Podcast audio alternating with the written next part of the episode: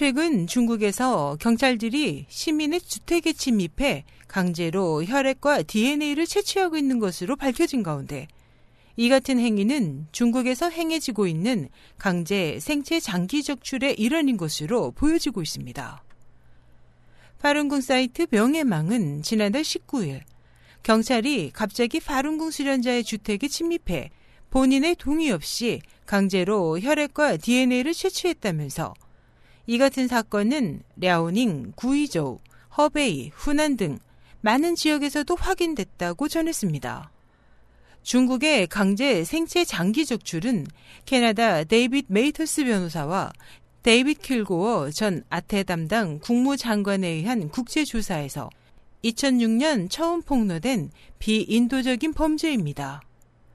관련 자료에 따르면 중국에서는 이천 년부터 이천팔 년까지 수감자 육만 오천 명이 장기 이식용 장기 공급을 위해 생체에서 장기가 적출된 후 살해됐고 이들 장기 적출 대상자의 대부분은 파룬궁 수련자들로 약 백이십만 명에 달합니다.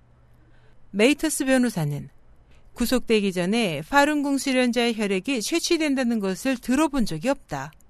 사실이라면 이 같은 강제 혈액 채취는 아마 장기 수집을 위한 것일 것이라고 말했습니다. 다른 관계자도 파룬궁 수련자에 대해 경찰이 이같이 혈액과 디엔에이를 강제 채취하는 것은 어둠의 장기 은행을 만들기 위한 잠재적 제공자를 찾길 수 있다고 지적했습니다. 중국 당국은 국제사회에서 비난을 받고 있는 사형수의 장기 이용을 정지하는 대신 공식적인 장기 제공 은행을 만들고 있지만 명예망의 이번 보도가 사실이라면 중국의 장기 적출 문제는 수습되기는커녕 더 악화될 것으로 보입니다.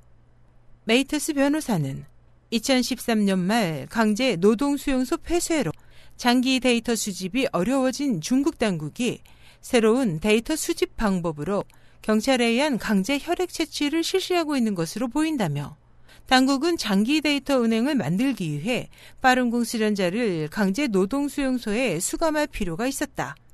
그러나 먼저 데이터를 채취할 수 있다면 수련자를 수용소에 확보해둘 필요가 없다. 공산당 하에서 실현할 수 있는 특유의 제도다. 상황이 다른 방식으로 더욱 악화됐다고 분석했습니다.